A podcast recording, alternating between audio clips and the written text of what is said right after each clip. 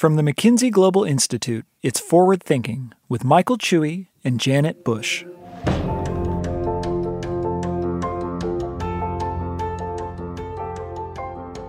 Michael, looking at new challenges we face in the energy arena, so the invasion of Ukraine, the spike in inflation, worries about energy supply chains, are you more or less optimistic about the net zero transition?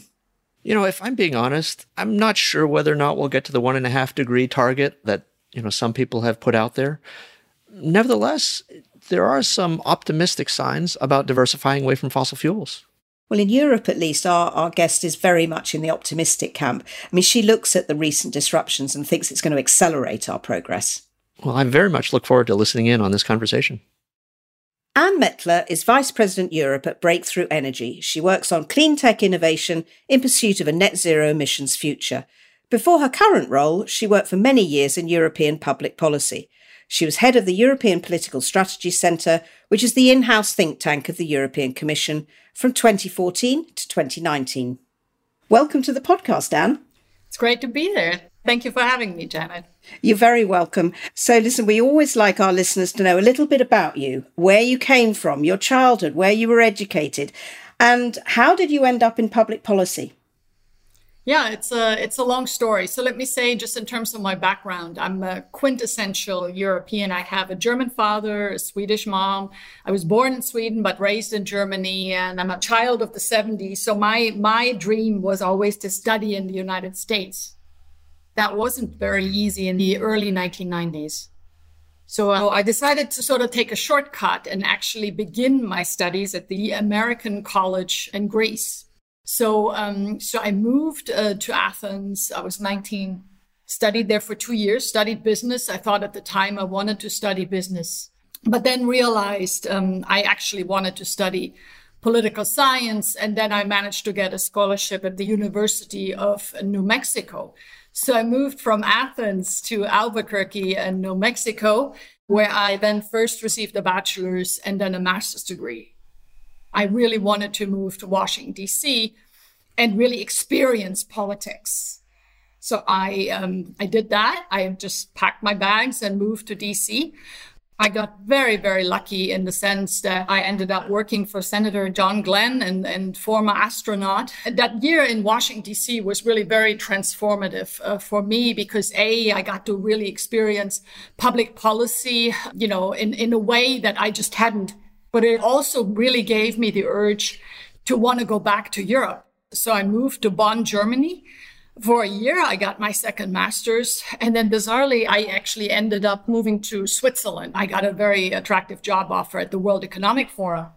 I started out in the North America team, but then was made that at the time the youngest uh, director ever in charge of the Europe department. So it was an incredible opportunity. By then I was sort of in my early 30s and my, my really my lifelong dream, and I consider myself really an entrepreneur at heart was to run my own organization. So I quit my job after a few years and decided that I was going to co-found a think tank in Brussels. It's called the Lisbon Council.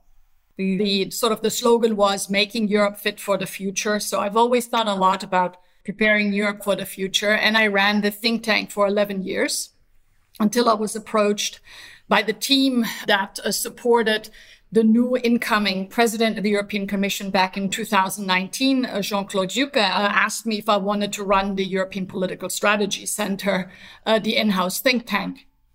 I became um, a director general in the European Commission, so really came in from the outside right at the, the highest level. It was really quite daunting, I have to say, but I was very glad to to serve the entire term of uh, five years. And uh, towards the end of that time, I was approached by the private office of, of Bill Gates to see if I wanted to open up an office in Europe for them to work on energy and climate change, which, as you know, Bill Gates uh, very much cares about and really was looking to Europe as a best practice in climate policy and in energy transition. So I decided to accept that offer. Well, it's very interesting that you worked in Europe when the large enlargement happened and our Eastern European neighbours came into the European Union. Looking back, it was challenging at the time. How do you see it now? honestly, the moment, uh, you know, with the Big Bang enlargement was a moment just so ripe with opportunity. We thought democracy had prevailed, and now this was going to be a foremost governance system that the entire world would embrace. And I think today we're in a very different uh, spot. I think, you know, public policy is probably always very intense, but I feel like we are just living through changes that are so profound that sometimes it can be really difficult to even wrap your minds around it. And it was difficult at the time to always understand what is on the horizon. And I won't lie about it. It was oftentimes unsettling because we didn't like a lot of what we saw coming. So, talking about big issues and uncertainty, you are now engaged in the business of climate change, sustainability, clean tech. That has to be the biggest challenge for all of us. Absolutely. I mean, and this is maybe one thing to say that towards the end of my time at the commission, so this would have been 19, or I'm sorry, 2018, 2019, it was very evident for me that at least with regards to the EU, that the energy transition was going to be the biggest thing going forward. And, you know, I wanted with all my heart, I really wanted to help Europe to succeed in this clean tech revolution. And I say it as someone who accompanied Europe pretty much from the very beginning of sort of the, the internet to, to now and seeing how Europe just fell further and further behind when it came to digital technologies. So, listen, just tell our listeners about Breakthrough Energy, what you're doing. Yeah, so Breakthrough Energies is a really an extremely eclectic and interesting organization. It's very much sort of a brainchild of, of Bill Gates because it is about in investment and uh, not investment in a traditional sense. So with a sort of a return on investment a frame of mind, but the investment thesis is very much centered around the climate impact. So you know the, the technologies that we invest in what is their potential at scale? And we will only invest if we believe uh, that it has the potential to reduce uh, co2 emissions by half a gigaton uh, a year. So it's it's a it's a very high threshold for an investment. So it's investment but done differently. Number two it's also philanthropy right? You asked about my job. So when i look at europe the the you know what europe needs is perhaps not so much just to focus on climate, because broadly speaking, this Europe gets this. However, where Europe lacks is in the innovation ecosystem. It's essentially in not only developing these technologies, but, but deploying them at scale. So a lot of our philanthropy is actually focused on the innovation ecosystem, right? Then I would say that the third element is really very centered around public policy because in energy you don't lift a finger without having to focus on what what's the regulatory and public policy environment so coming back to my own work we are sort of a microcosm of the larger organization in the United States, but also very focused on the particular challenges that Europe has. And as I said, in Europe, broadly speaking, there's consensus that climate change is real. We have very ambitious targets. We have, you know, a climate law. All of that is in place but we really need to shore up our performance when it comes to scaling up these technologies. And, and this is what I'm committed to, to do. What are the shortcomings of the ecosystem, the technological ecosystem in Europe that is needed to make this happen? it, there isn't. I, I, wish there was just one. I mean, but broadly speaking, um, if you look at an innovation cycle, it goes from from development right uh, to deployment, scaling up, and Europe is very strong in the early stages of the innovation cycle, and that's a real strength. Huh? I mean, so really breakthrough innovations, technologies will come out of Europe where where things then go astray is a little bit beyond the r&d phase right? So this is you know we're, we're getting better at uh, producing promising startups but where then things really break down is in the scaling up. So europe does not have a great uh, track record in helping young companies to grow big and that is becoming a problem you know? And so it's really very much around the deployment of the technology rather than just the development And that's what I spend a lot of my time on, you know. The other, I would say more recently that Europe has also lost some leadership in manufacturing, frankly. I mean, it's, um, I'm very concerned, if I can say that right now, about the wind industry, uh, because you know that Europe uh, stood up the solar industry and lost that. And Europe also helped stand up um, the wind industry, including offshore wind. And I worry that we are sleepwalking into a situation where we will lose the wind industry as well. So that's problematic. I think that uh, we we really need to have this on on our radar screen. Yes, I mean you you talked about Europe's opportunity in clean tech, the commitments there, the opportunity was there. Do you think that the opportunity is lost or can it be regained? It's not lost. Nothing's ever lost, you know, and Europe will always have sort of uh, niche areas where it can be strong. But broadly speaking, and if I look now on the other side of the Atlantic and the quite, how should I say it, transformative changes that have been brought about by the Inflation Reduction Act, which really has put the US on uh, sort of um, on the um, clean tech um, agenda in uh, in a very short period of time, then I worry that that Europe is is not necessarily you know maybe losing ground, but others are getting faster. Do you understand? Because we're not standing still, and this is one thing that I realize. In, you know, comparing to when I started my job uh, back in early 2020, Europe was really sort of a leader but that was before every other geography got into the clean tech game, right? My point is the entire world is looking right now. How can, how can I get a piece of this pie? So it's not necessarily that Europe is, is, is falling behind so much that, that, that others are going faster and are being more ambitious. And, and this is, you know, what we're trying to, uh, trying to remedy. What is it about Europe that makes it so slow at things? It is slow, uh, but I will also say when it does move, it's a little bit like a tanker, right? It, it won't move fast, but when it does move, it is palpable. And uh, so I always want to give the EU the benefit of the doubt. It is cumbersome. It is slow, but I am, I believe we need to find the solutions within the system. So when you look at the innovation that is happening in Europe, what most excites you? Give us some examples. There are amazing startups uh, in Europe. I mean, this, as I said before, that clean tech plays to Europe's strength. We have a very strong industrial base. We have deep expertise in deep tech and engineering. We have a lot of entrepreneurs who really worry about climate change. They're really dedicated. So there isn't one sort of innovation that I am excited about. It's more sort of the nascent, you know, ecosystem around uh, these technologies and, you know, that I am trying to strengthen by connecting the startups at the technology frontier with bigger corporate players. This is what I consider my job. However, I will also say, and I thought a lot about sort of what kind of innovation Europe needs. I think we are too stuck with a sort of a, an intellectual paradigm that, that looks at uh, innovation and clean tech as if we were developing sort of a new, a new iPhone. It's, that's not the case. You know, I mean, if I look at what kind of innovation Europe needs, it can be much more around speeding up certain development, right? So how do I speed up processes? How do I deploy technology faster through process innovation?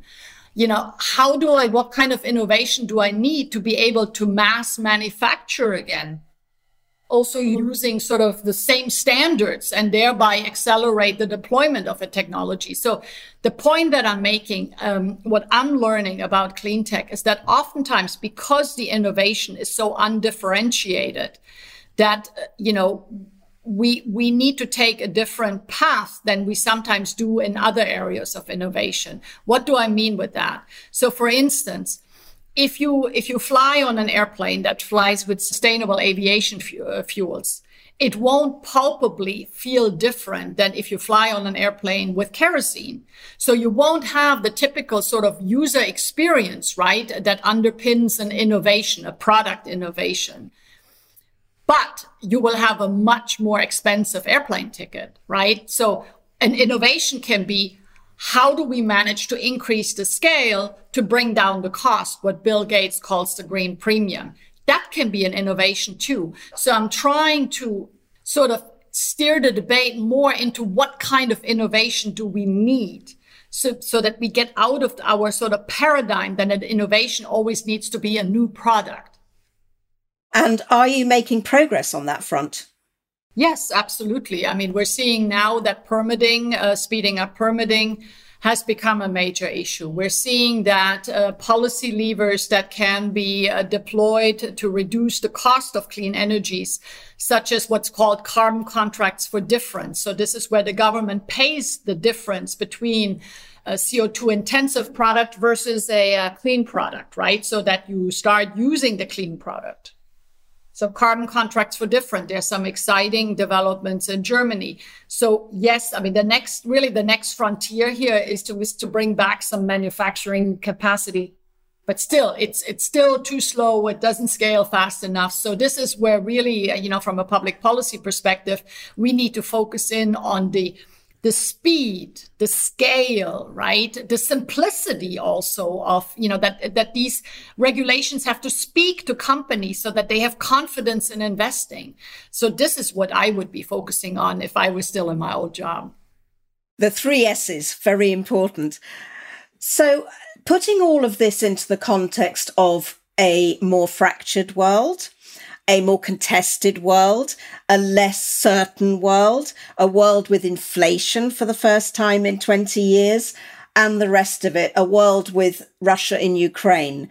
How does this impact the chances of clean tech and, in general, the net zero transition unfolding as it should?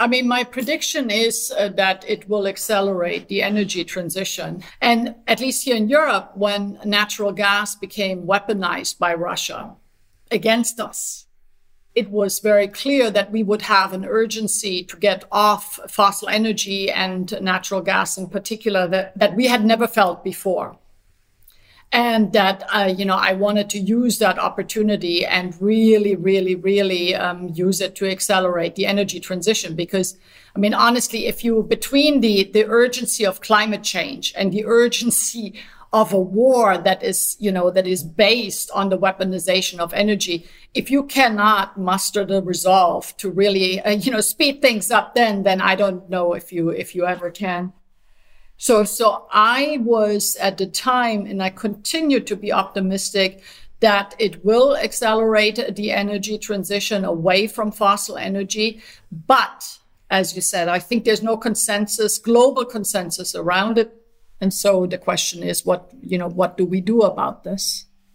I personally believe that climate action has always been plagued by um, a collective action problem, that those that uh, sort of moved ahead the fastest thought that uh, you know that uh, if others don't pull along that it is an, uh, too much of a risk i think that perception is changing now um, and that essentially now that energy has become a security issue that um, sort of prioritizing and what I call energy resilience will become an overriding policy focus. And I think that at least in Europe and the United States, that's been understood. It's very interesting that MGI did some work called The Complication of Concentration in Global Trade. And it shows that um, many countries source what they need from a very, very small number of trading partners. And we're seeing um, that changing because people ha- know that they have to diversify for resilience. But we're also seeing, in some cases, new oil licenses being uh, granted new coal fired power stations being built in different parts of the world. So there's an element of going back to fossil fuels at the same time as forging ahead with clean energy. Yes, I I, um, I don't d- dispute that, which is why I believe our approach is so important because essentially, unless you can make a business case that the clean energy is the better energy, I think this is going to be exceedingly difficult, right? And uh, for instance, the renewables have now proven themselves. They're cost competitive. They're cheaper than fossil energy.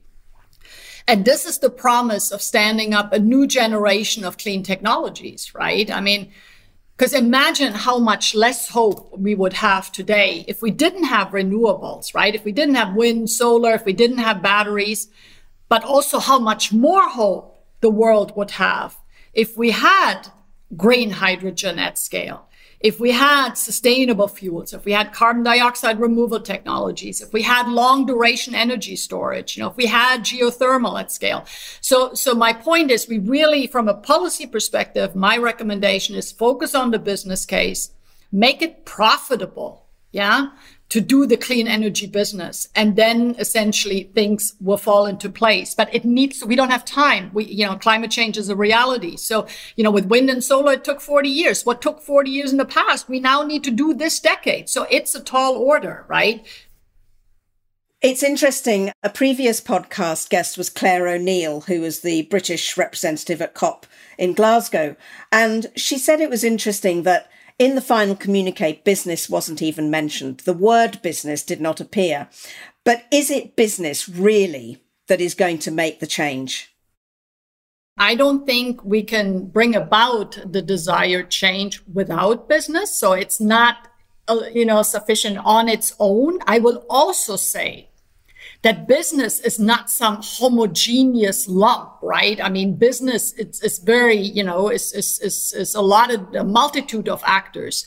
What I have been focusing on recently is more sort of at the interplay of large industry players and startups at the technology frontier. I think this is not sufficiently explored um, because energy, especially energy, um, and I hope no one will take offense, but on balance, energy is an innovation poor sector. What one must, in fairness, say, energy has never been told to, to be very innovative. The, the goal of energy was be cheap and be reliable. And broadly speaking, that's what was supplied, right? I mean, this is what we got. Now we have all sorts of expectations in the energy sector on what they should do.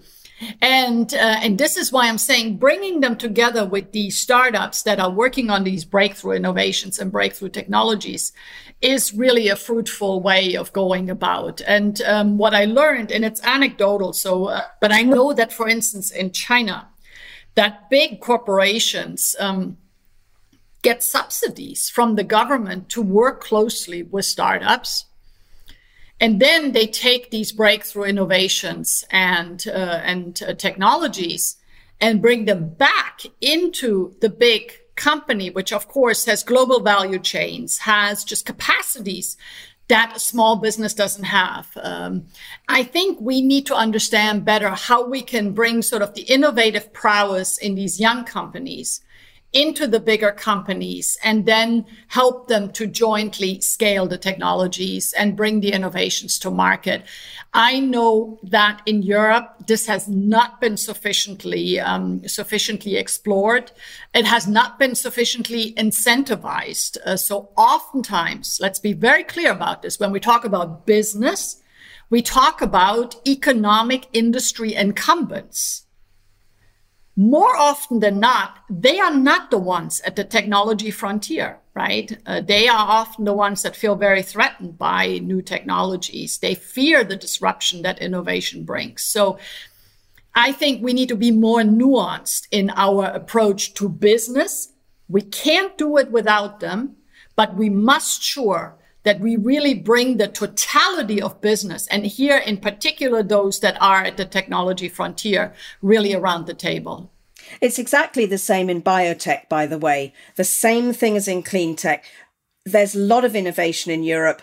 You can't scale it. You can't commercialize it. There isn't an ecosystem. Same thing well, the, I mean, the best example of that is BioNTech, right, uh, which uh, developed uh, the uh, mRNA vaccine, but essentially couldn't couldn't manufacture mass manufacture it, uh, which is how they ended up collaborating with Pfizer, right? I mean, so so yeah, I mean, but this is what I'm saying. And here we it was incentivized. We understood what are the strengths of each player and brought them together in conducive ways. Why can this not be done in energy? Are you seeing movement on that front in Europe and in the US? In the US, yes. And what I, one thing that I really like about the IRA is it does not discriminate. So you deploy the technology, you will get your tax credit. In Europe, uh, this is, uh, you know, I mean, the, the subsidies uh, at the European level handed out through what are called the IPCEIs important projects of common European interests. More often than not, these are big industry players. There's a really sort of lengthy process to qualify, et cetera. I don't experience per se that the environment for clean tech startups is super empowering uh, in Europe, that they have the same access to subsidies or to public policy for that matter.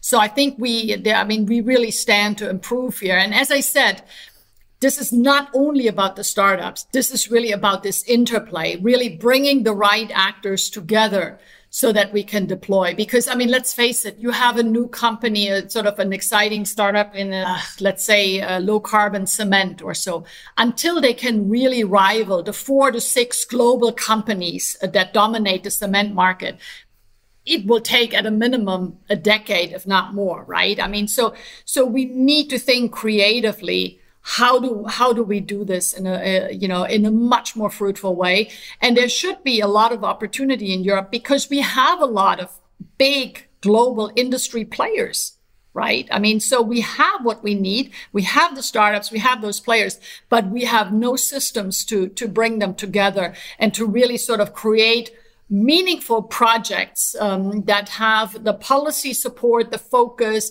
Also you know from from a de-risking perspective so that they can then deploy the technology and scale faster, much faster than they otherwise would. So, beyond the system point, which I absolutely see, is there enough money going into clean tech overall? And there's obviously never enough money, right? But uh, probably um, not. Um, if you, if you, um, so I'll give you an example.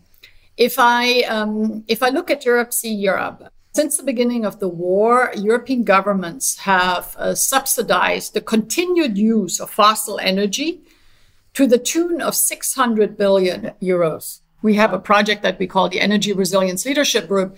There's a fabulous um, company um, that has come out of X, the Google accelerator that does um, long duration energy storage in um, in previous in sort of in coal mines, and they need about 2 billion to, to, you know, to deploy this technology. 2 billion sounds like an unbelievable amount of money, right? And it is. It is for an individual startup, right? But then if you compare that to the 600 billion, it's it's a drop in the bucket, right? I mean, so what I'm missing is sort of really sort of a master plan being much more strategic. Of course, we had, we were in a complete crisis situation, a panic situation in Europe. You really can't say it any other way after the war started and we were looking at a winter with real distress. So I get it, you know, but now we're in year two of the war. We need to start shifting away and really deploying a lot more money into uh, into these uh, emerging clean technologies. It's just a fact that it costs a lot of money, and uh, that these uh, you know individual companies. It's too much of a risk, including for a lot of investors. So we need to think of ways that we can socialize these risks, right? because honestly especially in this summer where we've had uh, you know the, the a lot of extreme weather events However much this will cost, you know, the cost will pale in comparison to what these extreme weather events will cost over time. So as I said, it's never enough money, uh, and we need to deploy that money in a much smarter way than I think we have done to date. What do you mean by socialize the risks? That means uh, that right now that if you're an investor and you're you know you you come across a very um, promising clean technologies you shoulder a lot of that risk right? I mean um, so and then uh, this is without any sort of um, understanding. Is there a market on the other side of this? Will i really be making money? When will i be making money? That's what i'm saying. If you have a traditional return on investment sort of um, perspective a lot of these technologies continue to be very risky. And this is where governments need to step in and in fairness do step in and try to de-risk. But it's really, it's too slow moving. I mean, I remember when I started my job, And I saw that Europe was really doubling down on uh, renewables, which of course is completely laudable. And, but I'm like, how is this supposed to work without long duration energy storage? Because both wind and solar are intermittent, intermittent, uh, uh, sources of energy. So what do you do if there's no no wind and there's no sun? So, but back then at least long duration energy storage was was not on the radar screen at all i mean i remember talking you know to to to counter uh, previous colleagues and saying we need targets we need funds we need to make this a big policy priority now we're getting there but it's it's a, you know it's it's pretty slow moving, I have to say, all things considered. And the same on green hydrogen. I mean, we've spoken so much about green hydrogen, but it's not really deploying. You know, there's not really a market. No one's really buying it. So we really need a reality check and not just have ever more, you know, ambitious targets, but really looking at what are the final investment decisions? Is anyone buying these clean technologies? You know, and is there real demand? It's because without that, you know, only these the clean technologies that are actually being used will decarbonize, right? I mean, it's uh, just something that exists in a lab. At the end of the day, it won't really make a difference. What do you think would unlock the potential of green hydrogen, and who will unlock it? Yeah, it's a good question. the, what I learned about green hydrogen is it's it's it's more complicated than let's say batteries, right? Because I was part of the team that put together the European Battery Alliance. And sort of building a battery value chain, honestly, is, is peanuts compared to green hydrogen, because with green hydrogen, you're talking sort of system change. Um, and, uh, and that's always extremely uh, difficult to do. So first of all, I think what no one really realized is that in order to have the green hydrogen, you need abundant and uh, and cheap uh, renewable power, right? Which only exists in very few places in Europe. So mostly in northern Sweden and the Nordics more broadly uh, because of wind and hydropower. And then in the Iberian Peninsula because of sun and, and wind, right? So if you've been really slow in the rollout of your renewables, chances are you're not going to be a leader in the production of green hydrogen. Uh, then you need electrolyzers, which is a very nascent industry. You know, can we produce these electrolyzers at scale and at an affordable cost? You know, also big question mark. But that being said, we have great companies in Europe then you need to transport green hydrogen, which is notoriously difficult, right? So, so many issues that we need to think through. But one, one issue that I learned from my days in digital technologies that I would really encourage us to think about is sort of I saw this uh, because Europe really uh, had a very difficult time with the data economy because, as you know, because of the data protection, a very sort of restricted use of data was only made possible. So I worked on the artificial intelligence strategy at the time and artificial intelligence was the flavor of the day. Everyone said, we want to be leaders in artificial intelligence. And I said, that's not going to happen because you know if you cannot work with data you, you you know where does the intelligence in ai come from? It comes from volumes of data right that you can aggregate. And i feel the same here. We want to be leaders in green hydrogen but we've been really slow for many years in the rollout of renewables. Well i'm sorry you know i mean this is just sort of a reality check. And from a public policy perspective i would very much encourage understanding sort of a cascading effect uh, that technologies can have, where new technologies build on an old or mature technology. And I think we don't sufficiently build that into our thinking and to our strategies. And what about the climate issue? Where are you on that? Optimistic, pessimistic? Optimistic because you have to be optimistic. And I believe that the way to make progress is to lead essentially a race to the top, is to demonstrate that clean technologies are safer, better, make us more resilient. And that's the game that I'm in. And finally, what one piece of advice would you give to our listeners? Just to understand that the world is changing in profound ways, uh, to, to really keep your eyes wide open, to understand that no issue may be just uh, to not look at issues just from a unidimensional perspective. I always used to tell my team, look at every issue from a 360 degree perspective because nothing is what it seems anymore. And this is what I always try to encourage. So also stress test my own assumptions constantly. Sounds very sensible. Well, thank you, Ann. That was absolutely fascinating.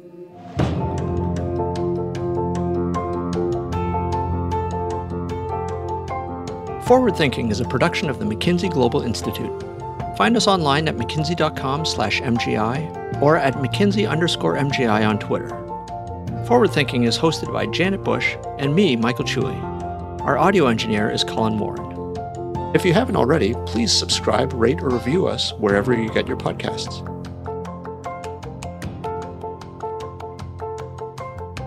The opinions expressed by podcast guests are their own and do not reflect the views or opinions of the McKinsey Global Institute. References to specific products, services, or organizations do not constitute any endorsement or recommendation by MGI.